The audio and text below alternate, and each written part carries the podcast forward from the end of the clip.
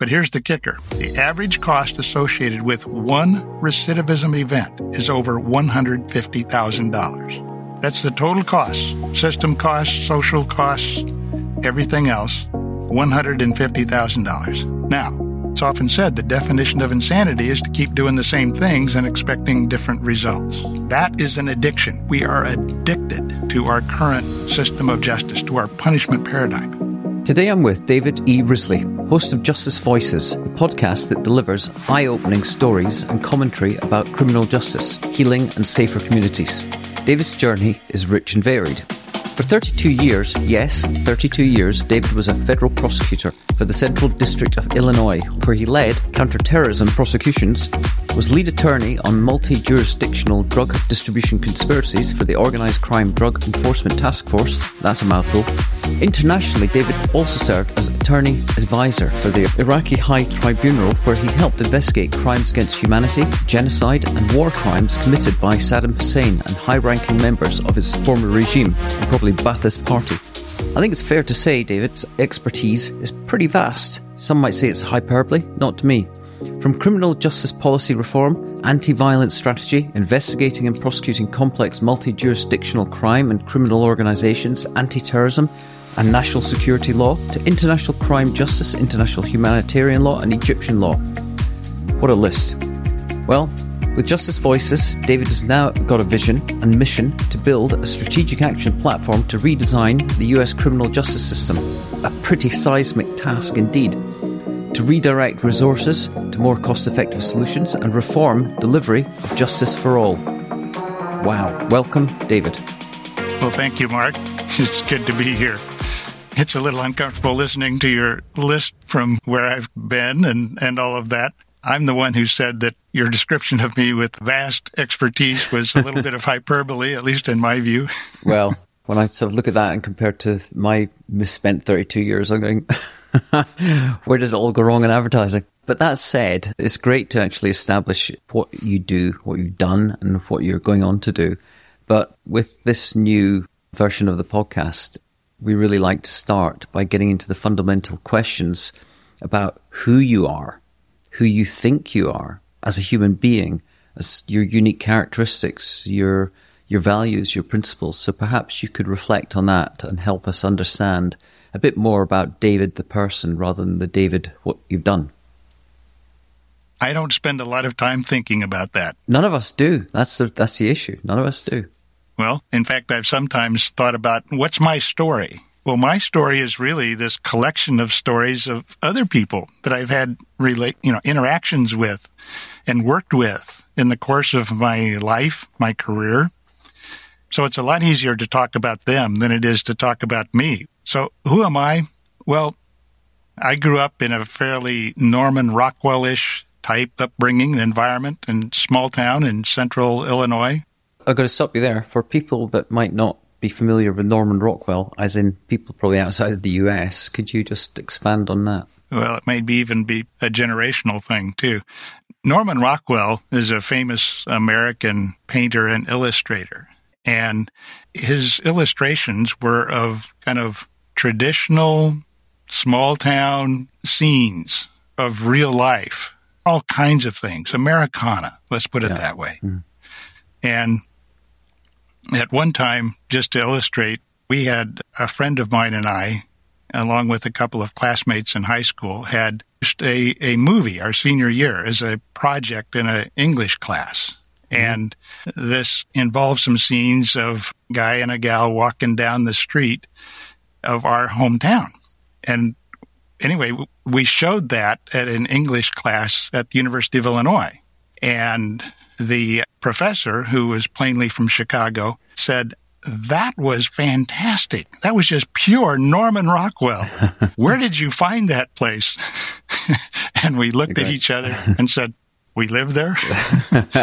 well, where is it? That's about five miles outside of Champaign Urbana, where we, where we were. And obviously, this was a different world mm. to hmm. him and to most people in the class who were from the Chicago area or other major metropolitan areas. So that was part of what shaped me, who I am, I think in a positive way. Also, my parents were just salt of the earth people who taught us good values. I mean, the great generation, as we call it in the United States, the World War II generation, same in the UK. Just remarkable experiences that they had gone through, and they transmitted values, a, a value base mm. to their children, to uh, to me, and how to my you, brothers. How, how would you describe that? Well, it was a family, the fundamental principles of that our country and the democracy are based upon. Be nice. We attended church. Uh, it was a Protestant denomination fairly ecumenical Protestant denomination. And then we moved from that had been in Springfield, where I am now, come full circle, Springfield, Illinois, in the Champaign Urbana area where the University of Illinois is located. But there I worked at a pharmacy where the owner of the pharmacy was a member of the Church of Jesus Christ of Latter day Saints. I didn't know that when I started working there, but I, he tended to hire people who were members of the church and about half of them were, and I kind of gradually became aware I was surrounded by these members of the Church of Jesus Christ of Latter day Saints. And that led to me asking questions. I had some serious prejudices against the church at that time. And based on things. What age were you? You know, at that time I was 19 and a freshman at the University of Illinois. Those questions led to curiosity, and curiosity led to more questions and some serious study of what the church taught and whether, and prayer, a lot of prayer about whether this message that Jesus Christ had restored his church to the earth today and spoke to us through living prophets and apostles today, just as he did, did anciently. I, of course, was skeptical. I'm not a joiner. So the prayer was serious. I figured if, if, if this is true, then God will tell me.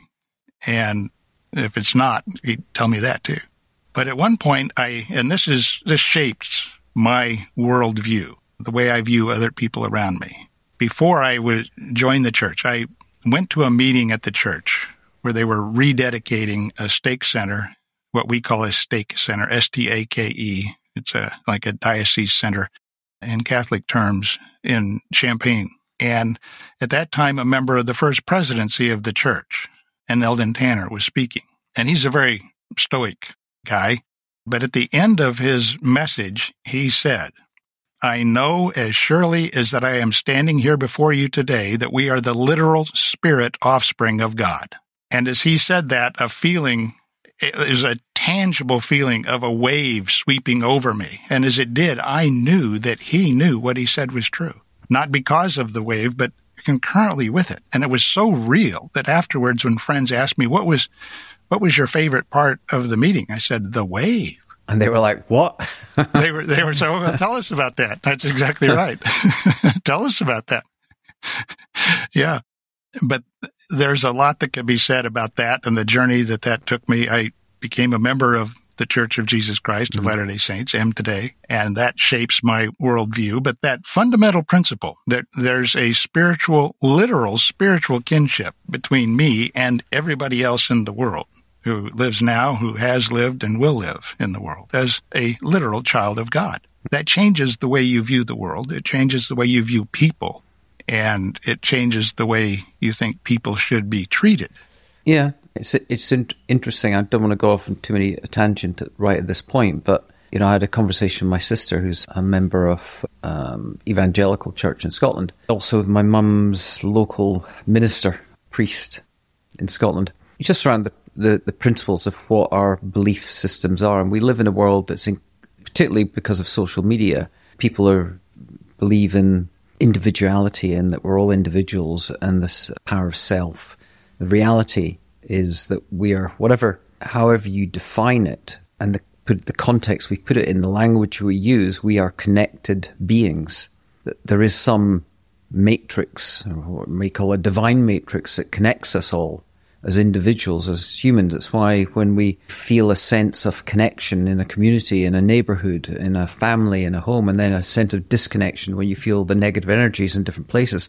Now, I, I could we could go into whole hours podcasts about whether you call that the um, God and God connecting us and the Spirit and the Holy Spirit and all these the language we've been given and handed down through generations, usually through scriptures to help us understand and to learn that we are all connected beings and we have shared responsibilities to each other.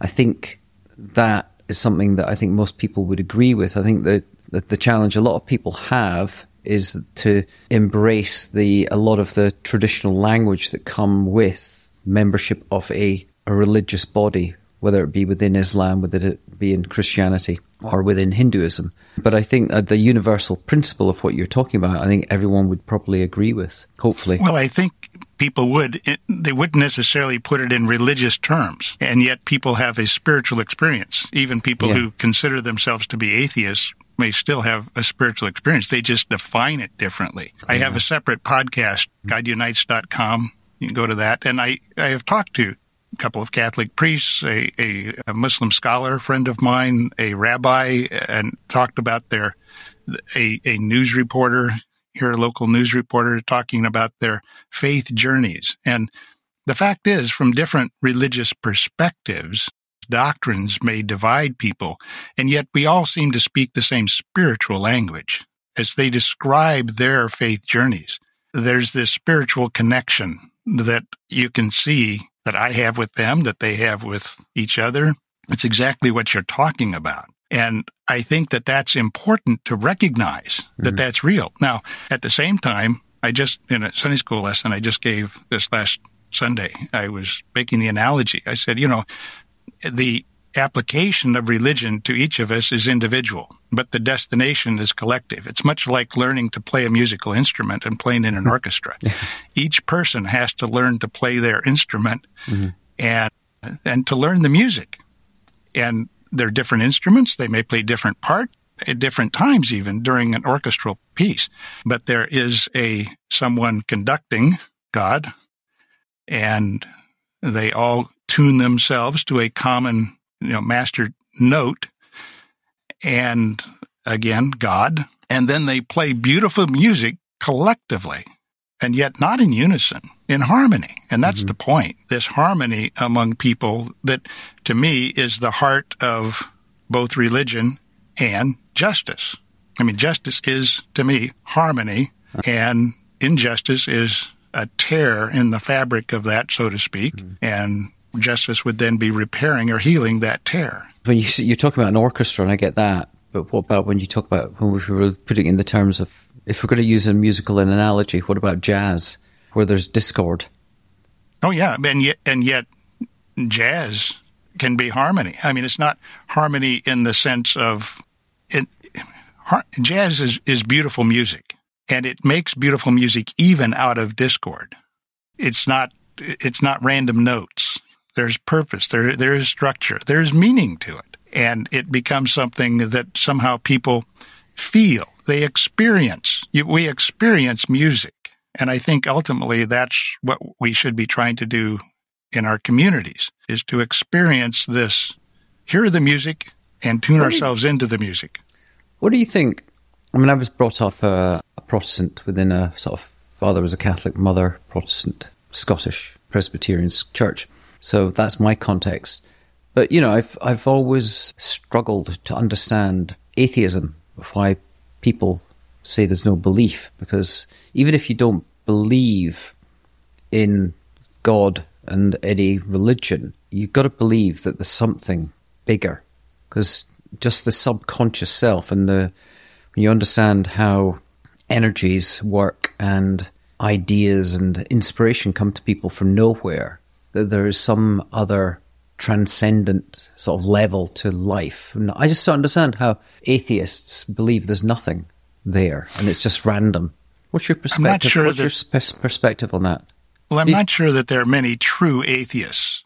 I think many people who claim to be atheists are simply rejecting the organized religion, the, even maybe the language of religion, and and yet at the same time they may agree with you. Well, because there is an extraordinary amount of hubris in believing that there is no reality other than what we can comprehend through mm-hmm. our human scientific methods. And I think very few people would believe that. So to believe that there is something greater, that there is the potential for higher intelligence, other intelligence, and communication. I'm not sure that there are many people who would actually believe that we are alone in the universe and that somehow we are some aberration. There, there may be, but even those people will experience a kinship with people around them. This connection that you're talking about. I think it'd be interesting for you to get a couple of guests on the podcast, someone like a Scott Galloway, who's a declared atheist but has incredible principles and values that he lives by, and get him to talk about it. There's a challenge for you. Yeah. No, there's a friend of mine who is uh, Jewish, claims to be an atheist. That may sound like a contradiction of terms, but it's it's not really. And he enjoys the Jewish community values and all that. But he says he said to me, you know, even though I'm an atheist and and you believe in God, we still end up in pretty much the same place. Mm. Well, that's that spiritual harmony yeah. that I'm talking about. Not everybody describes it you know, the same may speak in a different dialect, and yet there is people sense when there's this harmony and disharmony. He has a strong sense of justice, for example. It's almost a universal language, justice. Mm. Even little kids will say, that's not fair. Yeah. Okay. So I, I think you've done, yeah, a really good job of expressing who you are and your core values. And you touched on, you jumped ahead a bit there and answered my next question is, is who made you you in terms of parents, siblings, teachers, mentors? And I know you've talked about it. You've got a YouTube video where you talk about your principles and where they come from, and people will put that in the show notes.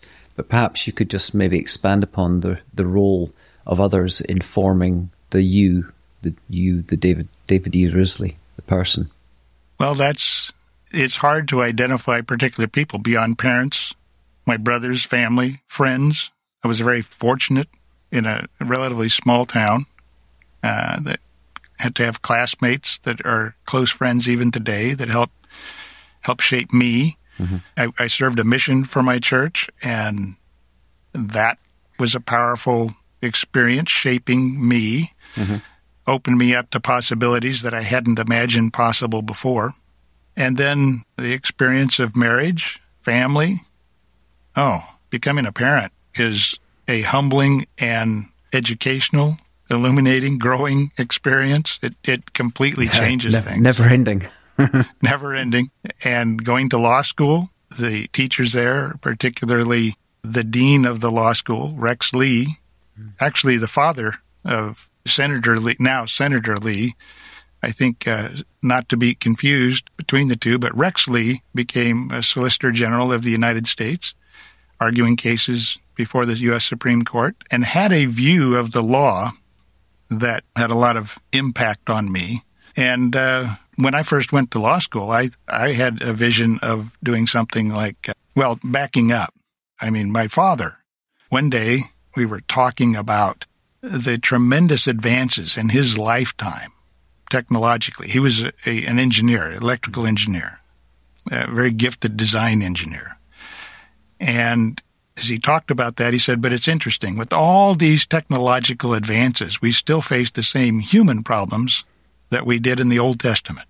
Mm-hmm. And I thought to myself, up to that point, I had thought about becoming an engineer. I, I mean, that was just in my DNA. You know, it's mm-hmm. kind of, I guess it's problem solving. I guess I came, have come to understand it to be practical problem solving and engineering, a way to do that, technical problem solving and design.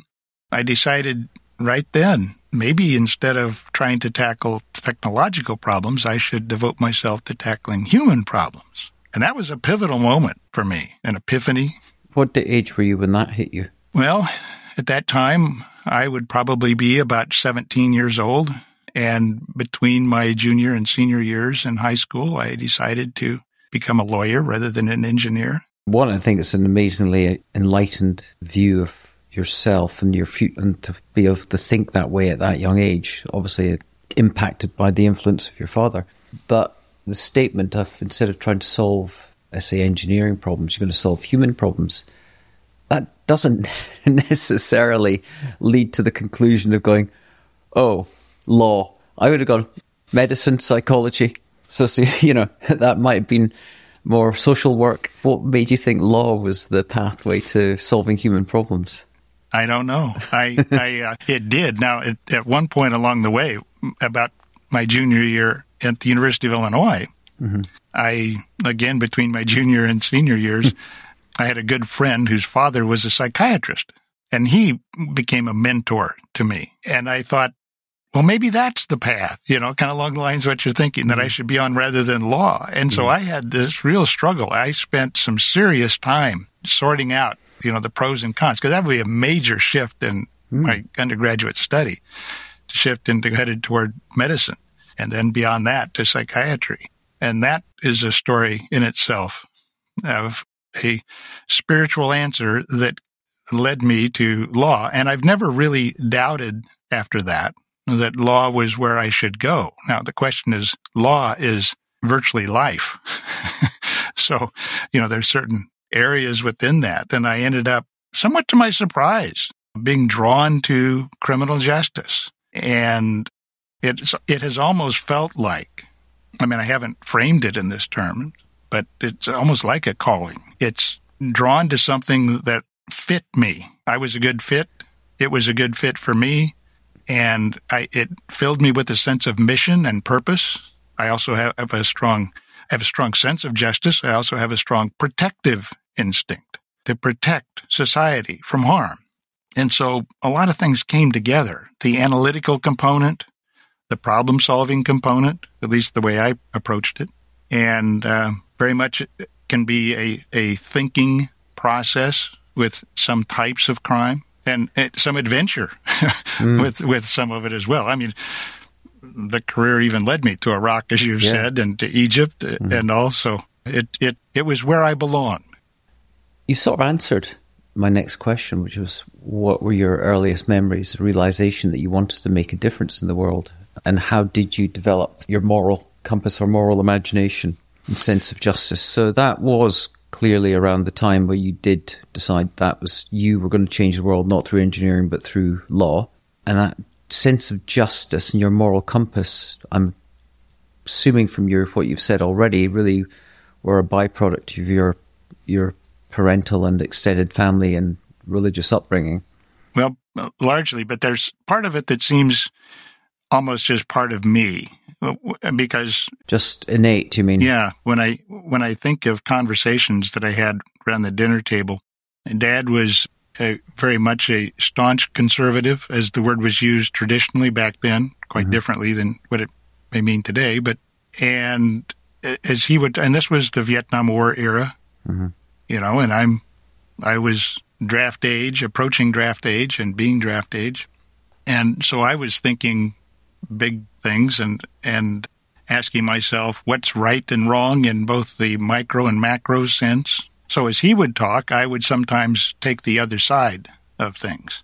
And to him, I was he, he worried that I was some sort of arch left wing liberal, you know. Hippie. And then I'd go then I'd go and I'd sit down and have dinner uh, with a friend of mine from church. She and I were leading the young single adult program in our church. So we spent, I spent time in her house and with her parents, and they were pretty much arch uh, left wing mm. liberals. And when I talked to them, I'd take the other side and they'd think I was the arch conservative, right wing conservative. And I realized, I said, what? This is kind of interesting. What is it that makes me, I had this feeling that they're not considering the other point of view, the other side of this. And I realized that part of me has this strong sense of it's not fair to fail to recognize that there's more than one approach or point of view on a particular topic. And whether you call that analytical, but it led me to make sure that the discussion was balanced and that it therefore was more reasonable and helped me at least to test my thinking against different these two different extremes, not not extremes, not by today's standards, by you know today's standards kind of go off the rails when you think of extremes. But it it helped me to realize that there was something about me that wanted to look at more than one point of view and to arrive at reasonable conclusions as a result of it. Kind of kind of the dialectic process, which is very much at the heart of legal reasoning and law. So it just fit. Do you think it helps to be an empath to to be a, an effective attorney, lawyer, to be able to see both sides, to reason, to understand, to weigh up the pros and cons of both sides and, and have an appreciation, respect for, or to be comfortable in ambiguity. Because certain, arguably, when I hear you talk about the Vietnam War, are clearly diametrically opposed views to that war, depending on your political leaning and to a certain extent your upbringing. And the same is true today. If we look at between what's happening in most countries, the radical polarization between left and right, everyone is certain of their their views, their their convictions, that there is no comfort in the center, in the middle ground. And yet we the world is ambiguous and there are rights and wrongs and yes, there are biases on both sides and very few people feel comfortable in that area to be live in a in a place of ambiguity rather than a place of certainty. Is that core to you? Would you say? Absolutely, mm-hmm. absolutely. It and now you ask whether it's important to the legal profession. I think yes, it is. Do lawyers necessarily have it? Well, there's all kinds of lawyers, and I would hope that prosecutors would, in particular, my profession, but a lot don't, and that's that makes that can make them dangerous. Judges, particularly, need to understand that people are complex, and when they're anyone involved in problems, you know, human problem solving in whatever profession it may be, has got to understand everyone's different, everyone is complex, and the unifying thing for me is we are all children of God, and there is intrinsic value in every person and that there is something in our spiritual DNA, if you want to call it that, of the divine in everyone, including the worst among us in terms of behavior. So that makes people fascinating to me and also brings a, a degree of humility regarding, okay, how do you solve this problem? Criminal justice system may be good at containing a problem, you know, like through imprisonment or something like that, but it doesn't solve the problem. Hence, much of the topic of justice voices and what I'm engaged in now to try to come up with better answers than what we currently have. But at the same time, you have to understand the law is a blunt instrument. Law is a blunt instrument. And so when you're dealing with the complexities of a human being, law may not be the optimal instrument for addressing those issues, but it may be necessary to contain them and maybe direct people to solutions.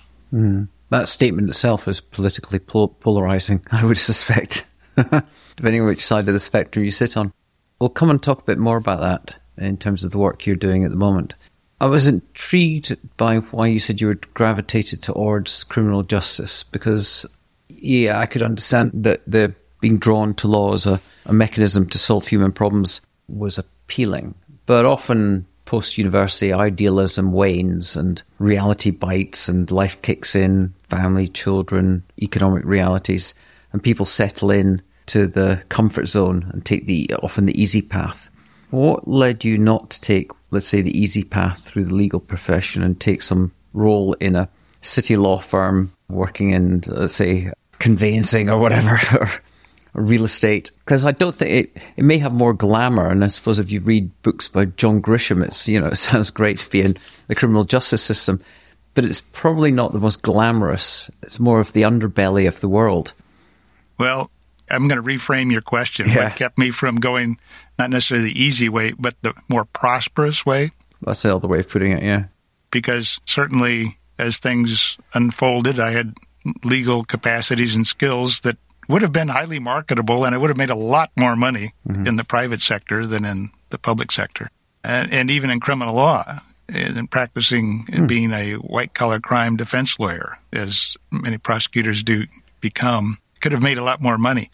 But that wasn't me. That wasn't where I fit. I, I wasn't a, a hired gun. Mm-hmm. I I needed a purpose, and my purpose was protecting the community. And there were things happening in my community in central Illinois and the communities that I worked with that some there needed to be an intervention or people were going to get killed and people lives were being ruined. And that drove me.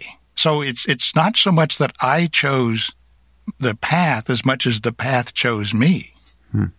you don't strike me as a rebellious person but there seems to be a sort of a inner rebel inside you that made you see maybe that's tied to your your sense of justice that you're not prepared to take accept the status quo and you think that there's a better way. Well, I think that's fair. I both in the fact that am I a rebel? No. But am I a problem solver? Yes. I remember I told you my dad was a gifted design engineer. Okay, well, anyone who's involved in designing better technological solutions to problems starts with what is it what's the need and what tech, what technical tools are available that can be brought to bear on that? And how can we design something that will meet that need or achieve that desired outcome? Well that type of thinking is exactly the way I approached my career as a prosecutor. It made me I didn't think different from others but I've since learned probably different than most prosecutors. Not all by any means. Some of them are just hired guns. Some of them, they, they say, as long as there's probable cause to charge somebody with a crime, it's up to the jury to determine whether they're guilty or not. Mm-hmm. Those people are dangerous, wielding the power of prosecution. And when you stand up in front of a judge and you're rec- making a sentencing recommendation, if you don't understand that that person is a human being mm-hmm. and your your brother have a sense of this is my brother, this is my sister, then you have no business presuming to stand there before a judge or being a judge mm-hmm. and imposing, crafting some sort of reasonable sentence or legal outcome in a case. In those positions, there must have been many a time when you've had to confront doubt around those human beings that you're dealing with, the people that you see as human beings, not just as the those sitting on the wrong side of the law, which is, a, as you say, a blunt instrument. How do you deal with dealing with fragile? I mean, everyone. Let's face it. Everyone has fragility at times and faces doubts. How have you managed those through your career? That's an interesting question. Doubts. Well, first of all, in in my profession as a prosecutor, the the question was, did they or did they not do what they're accused of doing? Did they commit a crime? That, okay, I needed to be certain of that. I was the first first jury, the first judge, the first defense attorney in sorting that out. Because if I didn't cross that threshold, then, well, I wasn't going where that yeah. might otherwise lead. Some do, but I didn't. But what really happens is when you face a human being and you're coming up against things like mandatory penalties and a sentencing structure that is designed to either put to, to achieve some consistency in the administration of justice, which is, I mean, it's unjust for people to commit the same crime and get widely dis- disparate sentences. But at the same time, when you try to solve that problem, you can create a problem of the, the lack of flexibility to match the sentence to the individual in front of the, the court at the time. That woodenness to the uh, to the federal system in particular, where I prosecuted, was oftentimes deeply troubling to me with some of the outcomes. I suppose I took refuge when, after I retired from the U.S. Department of Justice and, and working for a while as an ethics officer for the Illinois Department of Transportation, I ended up being recruited into work in the Illinois governor's office, previous administration, as the director of criminal justice policy, public safety policy. And there I was freed to think about the way things should be, not just how to make a system that was not well suited in every instance of achieving a just or problem solving result, how to make it work, or at least optimize how it worked, how could I, how could it be redesigned? How could you take the practical realities of crime and what drives crime and the harm that it does to victims and, and to victimizers for that matter, because nobody goes away unscathed after the commission of a crime. And how do we take all this, this complexity and, and come up with better solutions?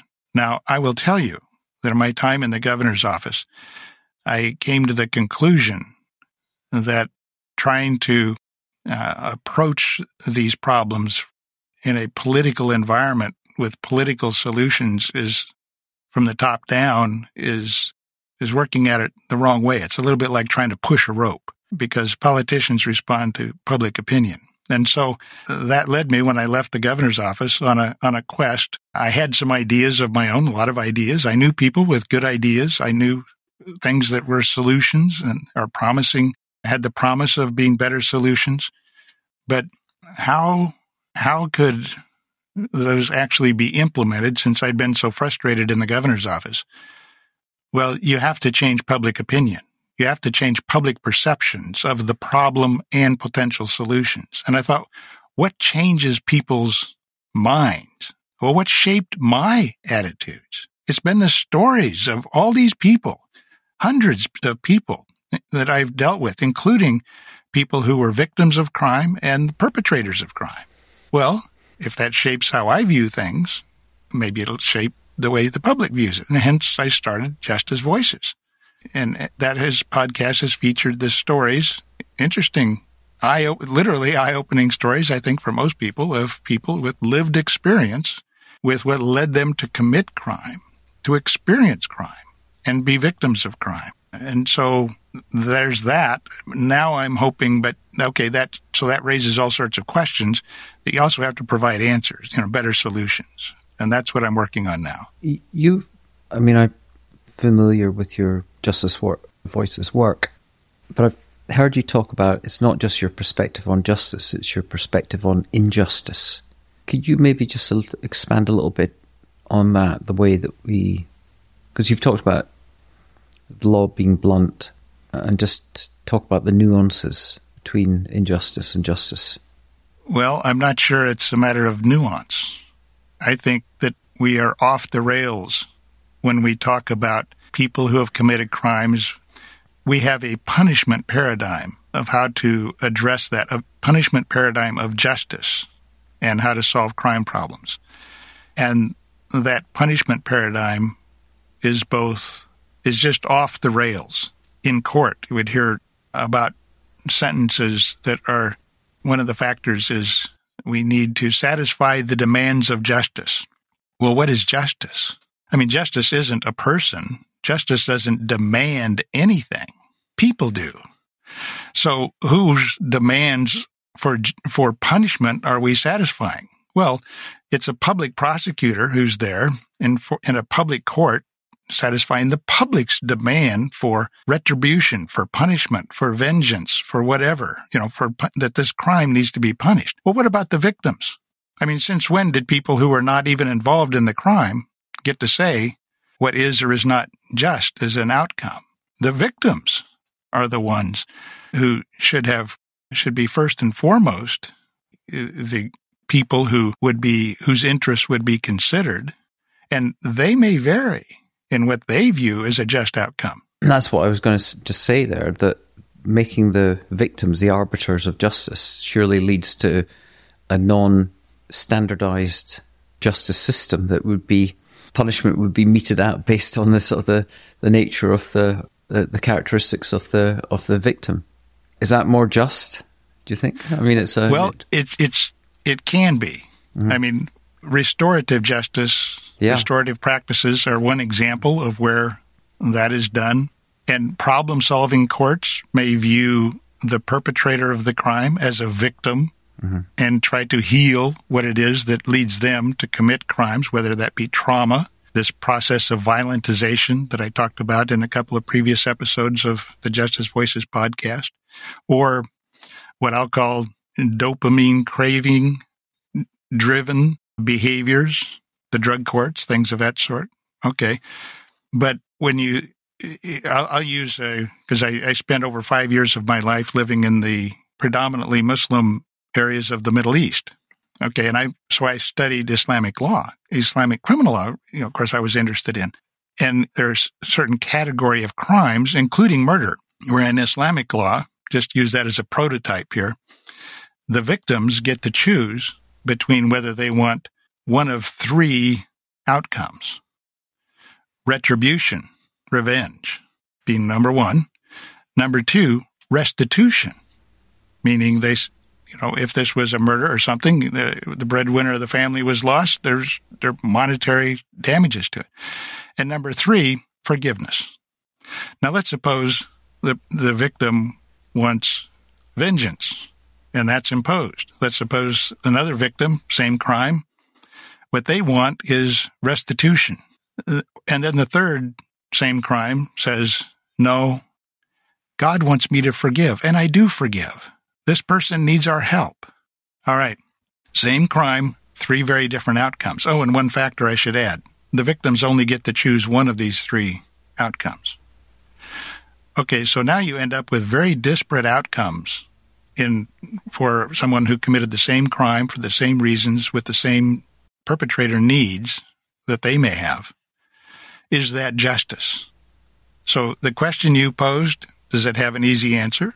No, but it definitely the interests of victims has have to be first and foremost.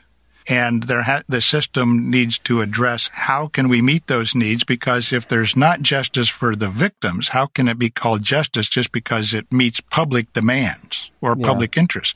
The public interest being primarily in public safety and an outcome that is sufficiently legitimate in the eyes of the public that they don't resort to vigilantism, mm-hmm. you know, self-help yeah. solutions, public order, in other words, rule of law. So the public has interests.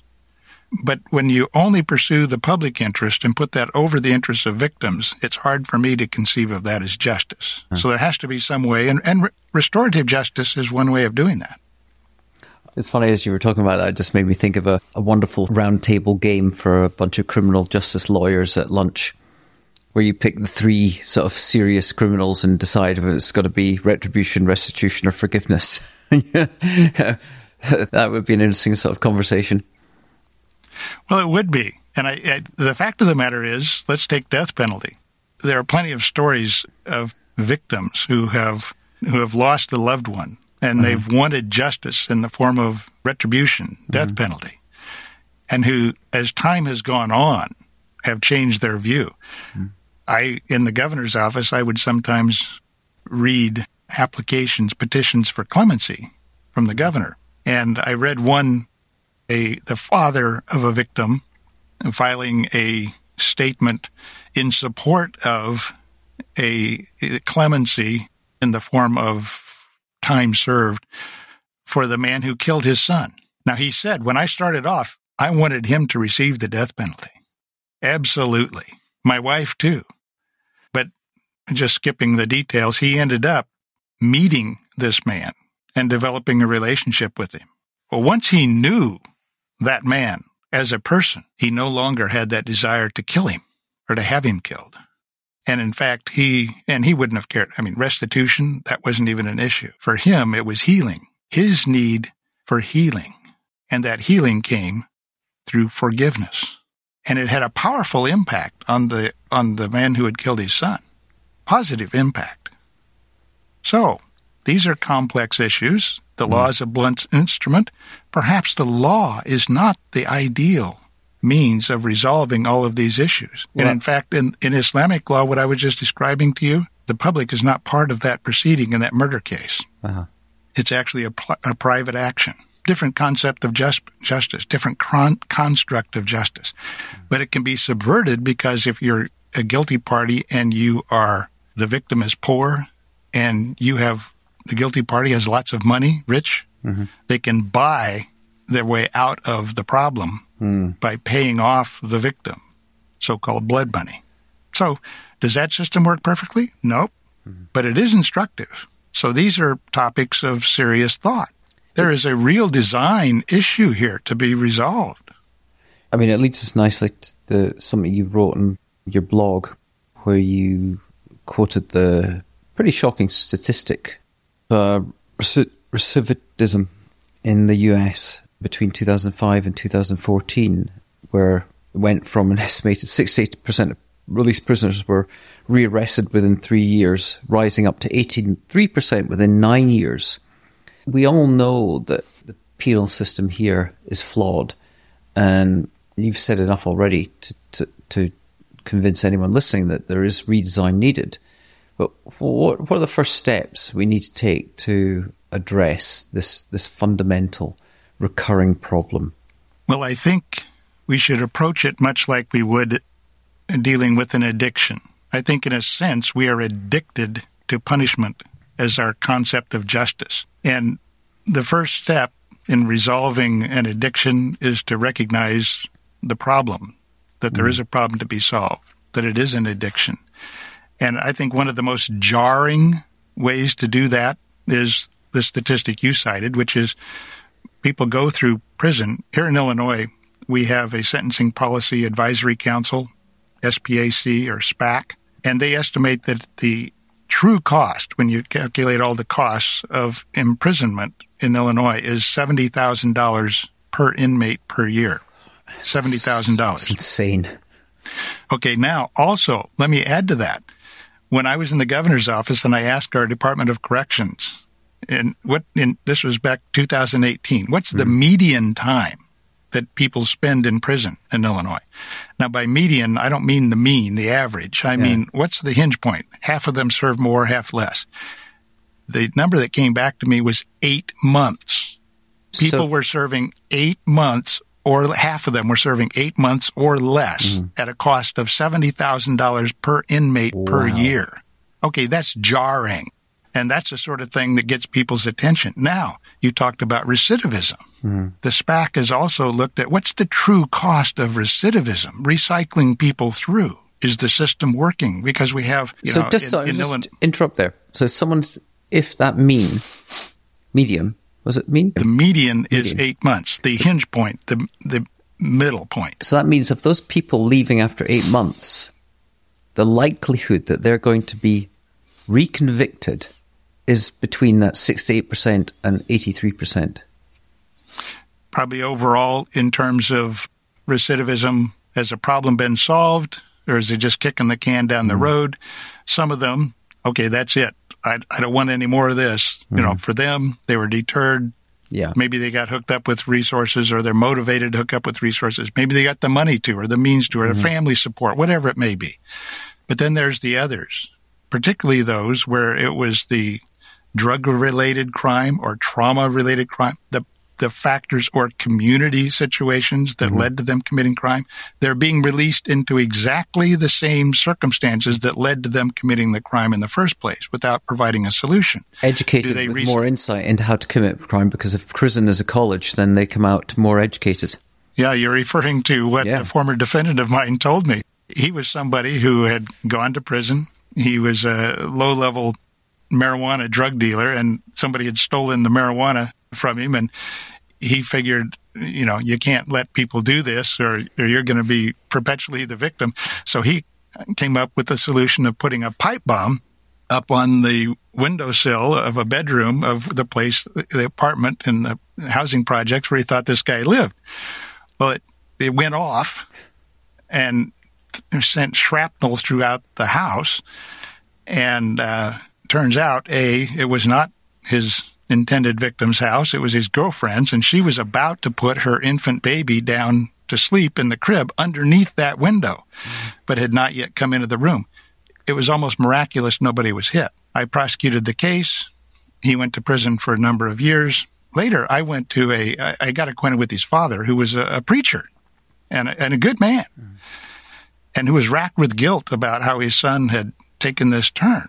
Well, then I went to a community event, and this preacher was leading this discussion or hosting it at his church.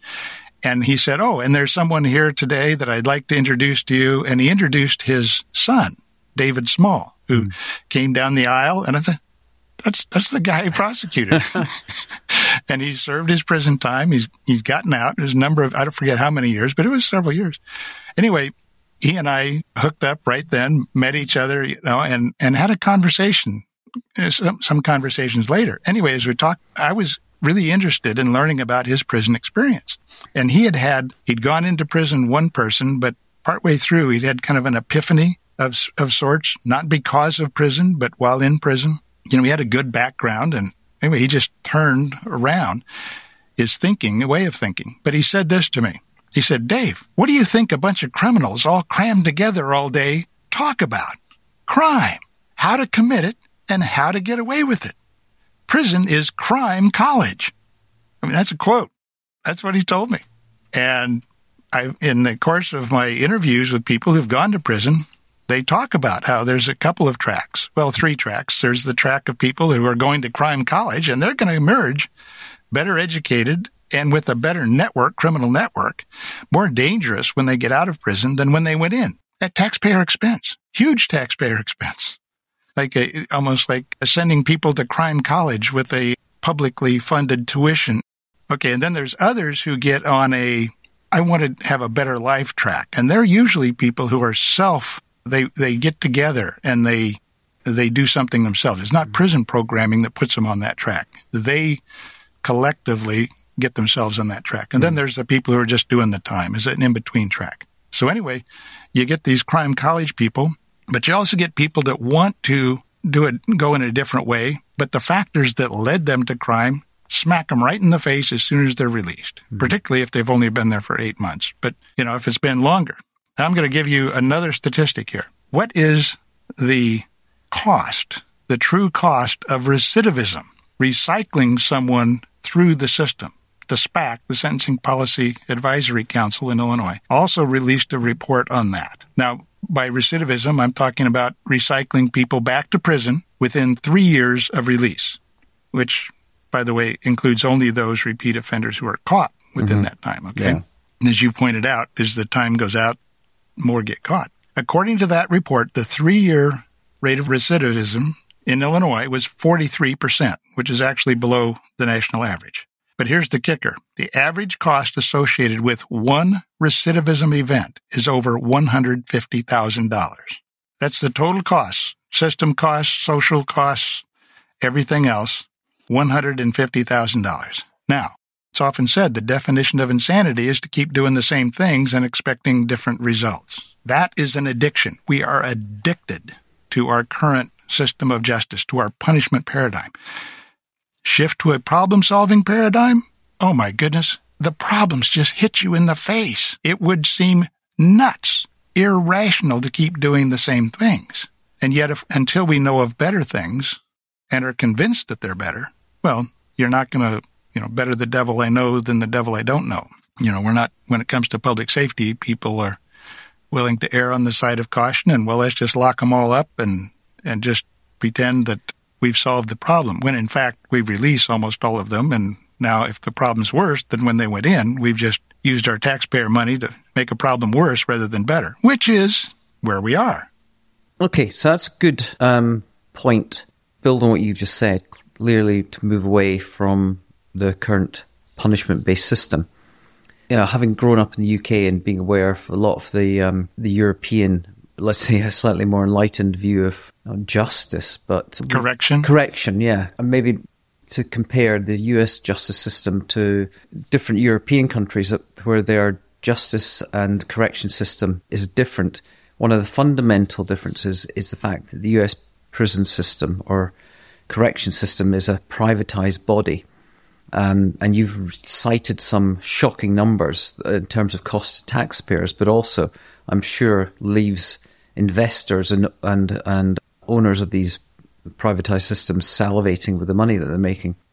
Given that it's unlikely to change in the US, given that the US is a market driven economy, how do we create, as you say, to move away from that punishment system to problem solving system? How do we move to what I would call a more non penal, rehabilitative, competitive solution that's still for profit? Because if you can compete, create a competitive system that's still for profit, but is more restorative and uh, leads to rehabilitation compared to the, let's call it the prison punishment system that is potentially destroying communities, individuals, victims, and the victimized uh, and the, those perpetrators of violence or, or crime.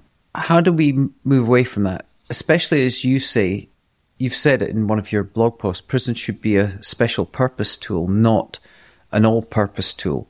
And added to that as well, one thing you haven't touched on that I'd have read you mention is what we, because of the nature of the system at the moment, this, this punishment system, we have to acknowledge that there are communities of people around these overpopulated prisons that their communities rely on those prisons So how can you?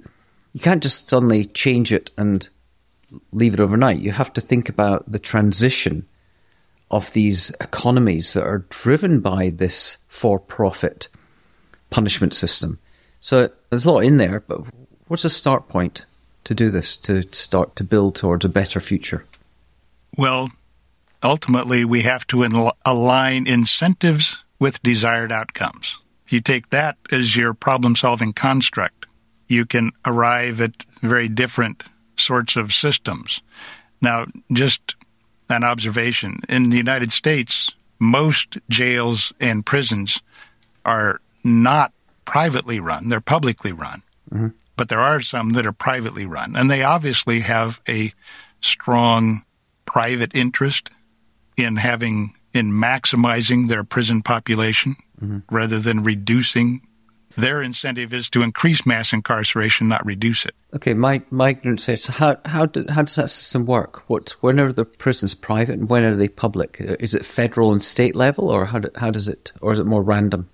It's not random, but it, it is it, it's an experiment that's been tried, not with necessarily uh, great results in a few places, a number of places. The the idea is well, government doesn't run systems well. Therefore, we should let business do this. Well, when business makes prison their business, they don't necessarily have the incentives to arrive at the desired outcomes that we would want inherently. But whether it be a privately run prison or a publicly run prison with the employee situation you described, which leads to a lot of political resistance to closing prisons because there is a human impact. People go into the prison business, whether it be private or public, thinking of it as a career, and particularly when most of them are public. You know, they have pensions at stake here, all of that. And you're going to close that prison? Oh, when it's a major in Illinois, they spread the prisons throughout the state in less populated counties that were willing to receive them, have them because they were major sources of employment. All right. You've just solved one problem and created another human problem those people need to be accounted for as well. And as you pointed out, they, they need to be redirected into something else. Well, how do you do that? Ultimately, you have to set up a system of incentives that are aligned with the desired outcomes. And you can have programs that are actually social programs, privately run programs, drug rehabilitation programs, programs for dealing with various behavioral health issues, mental health issues, trauma, dealing with trauma, school systems that are paid a certain level mm-hmm. based on, you know, so that they can run their program. But their future viability as service providers is dependent upon achieving certain outcomes, benchmarks. And when their their paycheck is tied to achieving desired results, outcomes, they can become pretty innovative about how to best achieve those. And when you go through a system of cost benefit analysis, which approaches in prison, out of prison, which services are most cost effective, which is, by the way, another thing that the SPAC, the Sentencing Policy Advisory Council, does, is engage in cost benefit analysis. Uh, then you find that there are some things that emerge that are far more effective than other things that may be widely used but really don't change outcomes. Mm. For example, one of the things that the SPAC has identified in prisons and out as being highly cost effective in preventing recidivism is cognitive behavioral therapy. Wow.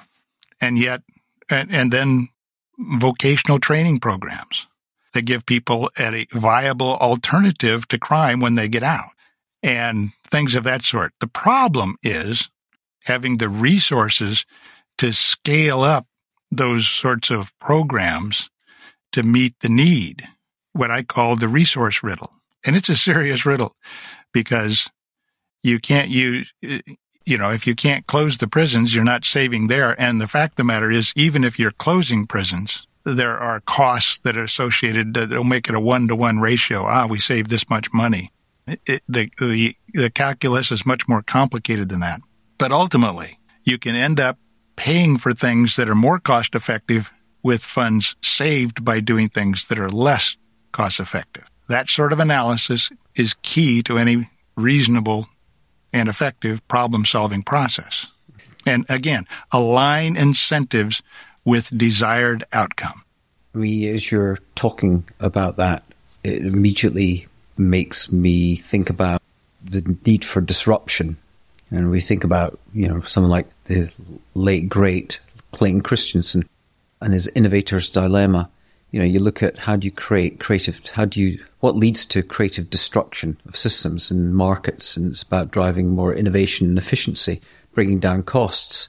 Do you think we need some form of justice system startup boot camp for alternative ideas and maybe even a, a fund where seed investment can come in to create new penal alternatives where you know, if we think about the levels of innovation that have been generated through Silicon Valley and through other startup communities around, the, you know, the tech startups, this feels like it's a a category ripe for disruption that is an opportunity, a profit opportunity for many people, and there might be some incredible solutions that will be generated is there a need for disruption and along the lines that Clayton Christensen mm described? And yes, there is. I am torn between incremental change, which sometimes is easier, but incremental change only really heads in the right direction unless when you know what the right direction is.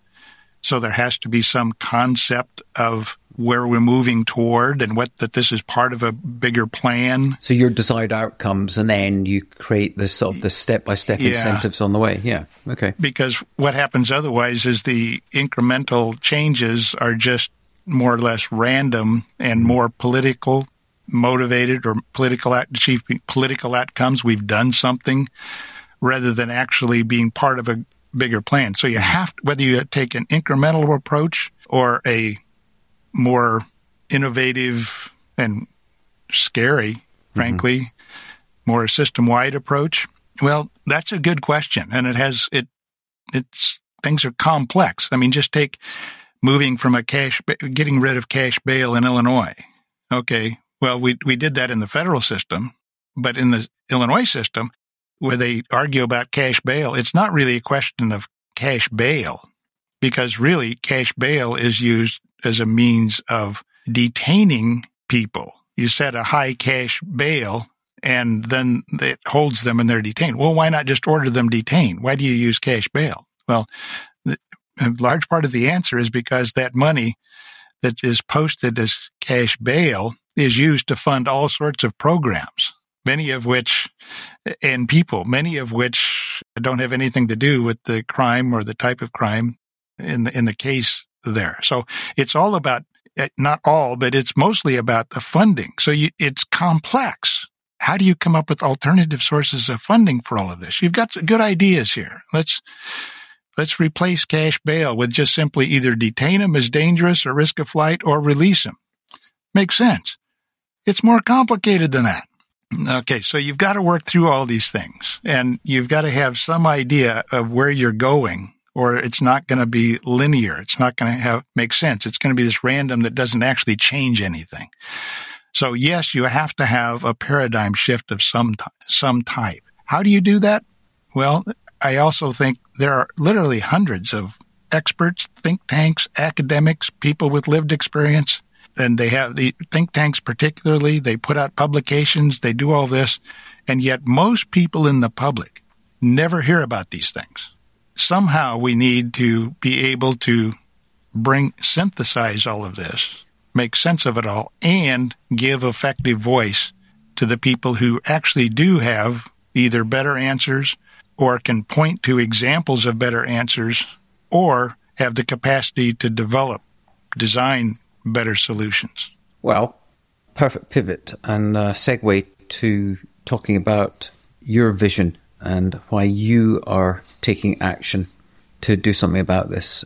Aside from Justice Voices, you're also the founder of the Justice Visions Project, where I believe you have a strategic objective to change that public policy regarding the criminal justice system and to drive reform and related issues by changing public opinion through public education.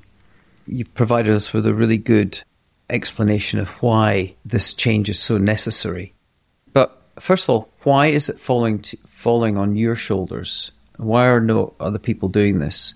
And could you maybe, and I'm just going to read from something you sent me, uh, your strategic paper on it, your clear vision of a genuinely superior criminal justice solution. The project will use a form of design thinking, starting with identifying justice needs of three primary groups justice stakeholders, victims, public, and those who commit the crimes themselves. So perhaps you could explain why it's falling on you and where you're at with, with starting this very much needed and um, admirable project. Well, I've got the Justice Voices podcast, mm-hmm. which tells eye opening stories mm-hmm. of people with lived experience with crime and the experience with the criminal justice system. But it raises more questions ultimately than it provides answers. Mm-hmm. So we've got to add the answer part. And that's what you're referring yeah. to. And that we are calling Justice Visions. So Justice Voices mm-hmm. and Justice Visions. And the Justice Visions project will essentially be what you've talked about convening, bringing together, and seeking to s- synthesize as a group think, design thinking process to come up with to consensus on superior solutions and then to publicize those. Now we've got a strategic plan that's posted on our as a blog piece as of today mm-hmm. on our justicevoices.org website. Put that in the show notes. But you ask, does, why does it fall on me? It doesn't fall on me. There are lots of people, literally thousands of people, asking the same questions. But if nobody does anything, nothing's going to change. Well, but you are doing something about it. That's the thing. I'm trying to do something about it. Am I the only one? I, I hope not. Surely not. And, oh. and hopefully, as, as word spreads, even through this podcast, that we are launching this project, mm-hmm. this Justice Voices is launching a Justice Visions project mm-hmm. to provide answers through collective groupthink, design thinking process. There will be people who will want to participate, who will suggest others to participate, and maybe even lead me to some other project that is already doing it that we should link up with. I mm-hmm. don't know, but at this point, and I'm fairly well informed, what I see is lots of think tanks, each with mm-hmm. their own publications, their own sources of funding, their own interests, and they are often in competing with one another. And they certainly are not being effective in communicating their voice individually or collectively to the public. Mm-hmm. And that means that even if the answers already exist, there's still a need for projects like Justice Voices to give voice to those answers, not just the experiences and the questions. I mean, I mentioned the startup culture and environment, and if you were to approach this with a lean startup mentality, you would build a prototype. So, if you were to build a prototype for something like this, wouldn't it be make sense to identify a small community, your state, where you know there are some enlightened individuals, and say, right, we're going to pick this just this one district linked to this community, this environment, this um, local culture, and we're going to get buy in and we're going to test it. You tie in the education system, you tie in local business, you tie in further education, criminal justice within that community, and any prison system that's there as well. Wouldn't, wouldn't, is that is that possible? Yes, it is. And in fact, that exact approach is being done to some extent. I think, for example, of the Bronzeville neighborhood up in Chicago. Mm-hmm. Now, there, this is a there is a project or maybe a bundle of projects that are that seek to merge community groups, faith-based faith-based organizations and the academic community in exactly this sort of problem solving that we are talking about. And one innovative aspect of that is there's a pastor of a of a church up there who made connections with an organization in Israel that and I don't remember the names right now, but the organization in Israel was had a lot of has a lot of experience and expertise in helping people who are victims of terrorism deal with the trauma of that, the resulting trauma. So trauma based services.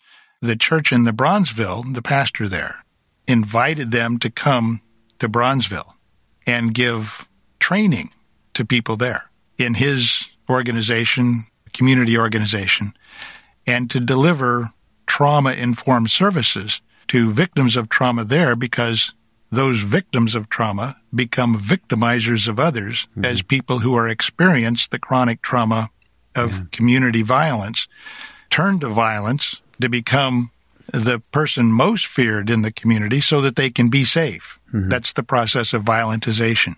And so this addresses underlying causes of trauma. And so they also have a lot of input and support from the academic community in all of this.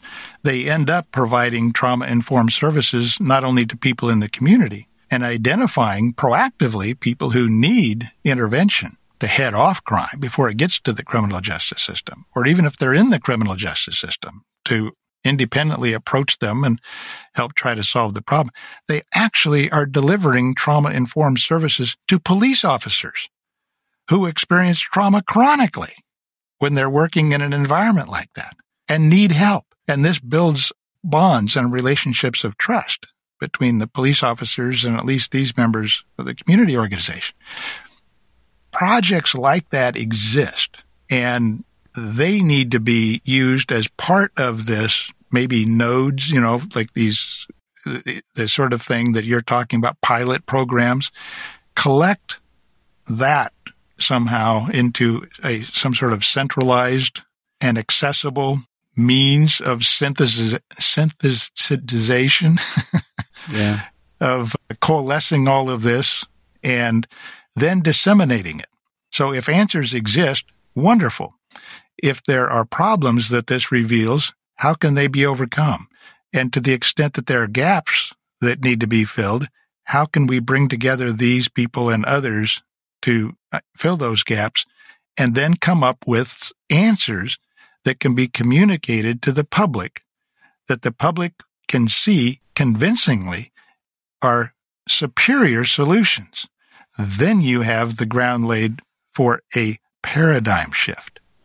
But until then, it's a scary thing to say we're going to switch from our current criminal justice system to a, a different par- problem solving approach to it. Well, it, it, it makes me think of an interview with a, a recent guest, Katz Kiley, who is a real sort of change agent and worked in the UK with technology companies and um, on how to uh, impact disruption and organizational change and digital dis- transformation. And she talks about the IKEA solution as critical to getting humans who are resistant to change to accept change. And the only way you do it is by people building solutions together, being part of the solution. So it's all about co creation, ownership, acceptance. And what you're talking about there seems to be a perfect example of uh, co creation and cooperation and collaboration of a community and different stakeholders in building something and learning from it. So in a sense, what you're I think what you're describing is is almost like a with this Bronzeville is how do you create a framework for success that can then be applied and adapted to the particular needs of different communities with some form of like adaptation and for application to their particular needs and requirements. So I think it is really interesting. Um, well, and that's when I when I talk about putting together this Justice Visions mm-hmm. dimension yeah. to the Justice Voices program. This pastor and the community organization associated with them up in the Bronzeville area will will be. I, am definitely going to be approaching him because I, I, know him or have mm-hmm. met him when I was in the governor's office. That's how I became acquainted with the program. Met with some of the people in his organization. We want to include them in in the process, and he would make I've, I've long thought, oh, he'd make a great guest for the Justice Voices podcast program, especially mm-hmm. now with the Justice Visions subset of that. You've been talking a lot about the, the solutions and in terms of not the immediate solutions, but a lot of the issues we're dealing with are systemic and lead from, as you say, from people that have been victims and become the, the victim become the victimizers. So you've used the term I've seen it, you've written it somewhere that labels dehumanize and stories humanize. Is there a role for what you're doing and from storytelling and also in terms of looking at this more upstream in terms of thinking about the education system and what we need to do to start to in a way it feels like there's the how do we start to address the immediate issues through things like this Brownsville example but also longer term how do we sort of start to, to prepare the generations now through education and changing the education system do you think this a this part of your narrative has to and part of your focus of the justice visions needs to focus on education in schools? That's a good that's a good point. My first answer would be hadn't thought of that in those terms. I am now. Mm-hmm. Yes, I agree. Okay, good. it right. should be. That's it, people in educational policy sort of change as well. Then, yeah, I, will give you an example of that. Let's talk about this process of violentization mm-hmm. it, that results in producing truly dangerous, violent people. Mm-hmm.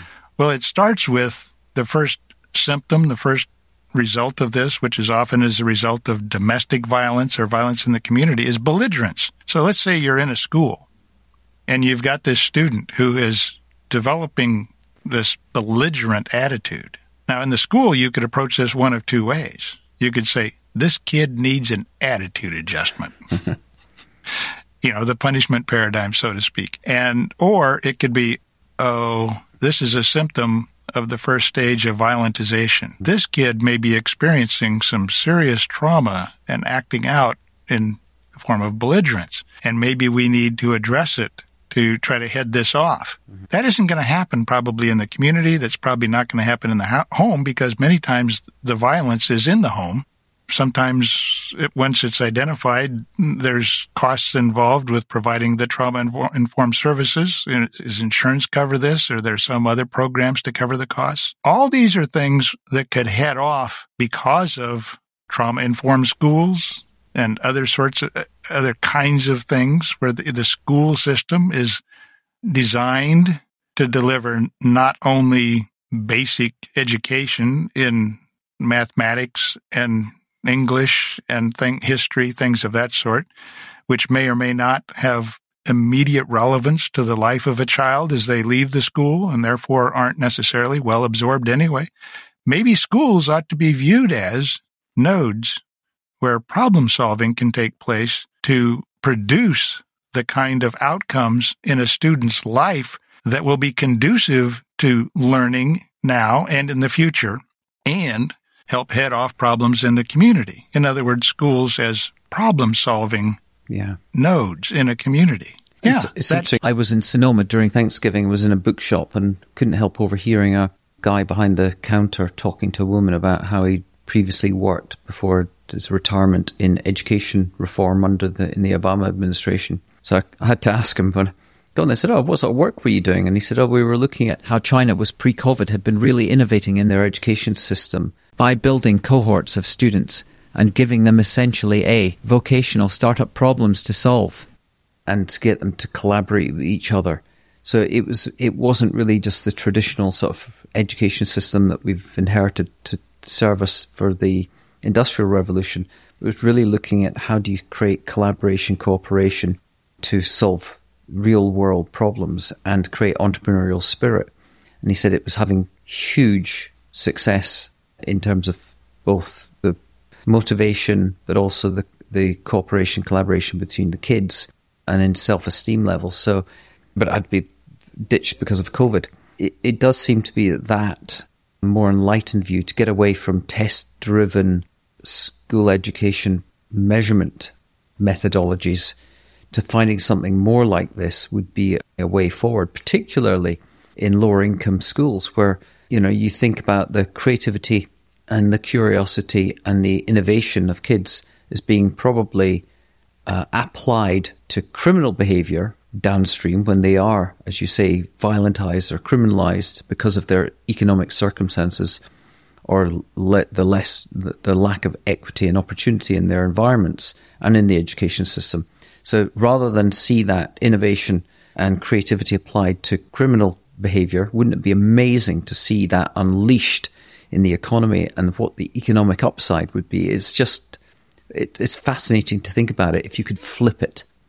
Absolutely. These high crime areas and low income areas are rich in human capital. Yeah, I know. It's just and and we and we squander that capital and and engage in policies and even institutionalize approaches to dealing with the problems being faced in those communities and in a manner that perpetuates and even exacerbates the conditions that create the problems we're trying to solve. Mm-hmm. And we end up in this circle that is just, it just makes no sense. I was going to use, I mean, it's, well, it's just nuts. Mm-hmm. It, it just is. is. Mm-hmm. It is irrational. But that's the way we do things. That's the way we do it. Well, that is the addiction, the addiction to existing approaches and ideas that somehow needs to be broken so that education schools could become if they it all begins with defining the, your desired outcomes i mean that's the beginning of strategic thinking. What are the desired outcomes? And if the desired outcome for a school is to produce students who know how to read write and understand basics of history and things of that sort fine. But what's the point of that? If it's irrelevant to the to their capacity to become productive, law abiding citizens. Maybe if in schools in some area, what they need is not what students in another area need, or even parts of a neighborhood. I mean, so if you identify what are the desired outcomes and you program accordingly, I think education would look in some ways quite different than it does today. I mean, you even have kids with special needs, and I know we we don't you know, we classify, we put labels on people. This is a special needs, a child or something of that sort, as opposed to approaching children with the idea that these are learning differences. These are learning differences and, and adapt accordingly to achieve learning and healthy outcomes in the child's life that will then make them the lifetime learners the productive citizens in a community that will help solve problems instead of becoming problems. Mm. That'd be a wonderful approach to education. Yeah, I, I was going to talk about AI and robotics and machine learning. And, and when I start to think about that in relation to what we're talking about here, I suppose it takes me down a, a path that would probably horrify certain listeners that are maybe more right leaning in in the US if you started to take data in terms of understanding at a hyper local community level and you started to track and use machine learning, you could start to identify downstream who are the likely individuals within different communities who are more likely to become violentized or vic- because of victimization or displaying behavioral issues at school who may end up becoming perpetrators of some form of crime.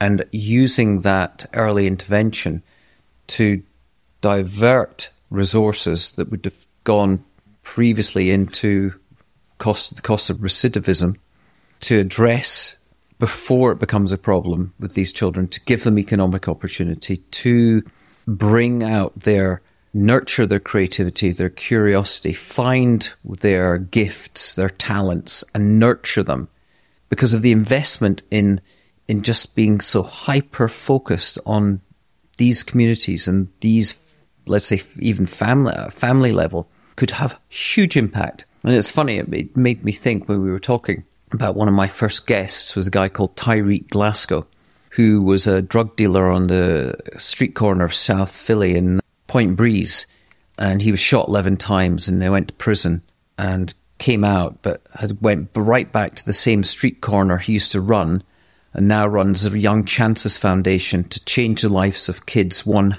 house, one street at a time. And I think that's the way we need to start to employ hyper-local solutions and hyper-local intelligence at scale. I think that's the only way. It's these we we you know we we we're in a world where we face with these what seemingly unsurmountable problems defined by the SDGs and the global goals that are to have great templates and boilerplates and and intents and visions and missions and solutions. Yet the reality is, unless we start to get down into the street level, using hyperlocal, using the technology and the, available to us, and applying that's maybe machine learning from data that's accessible to local governments, to local institutions like you've worked for, you could start to become apply intelligence and empathy and and understanding to the reasons why people to stop the repetitive behaviors within these communities and these families.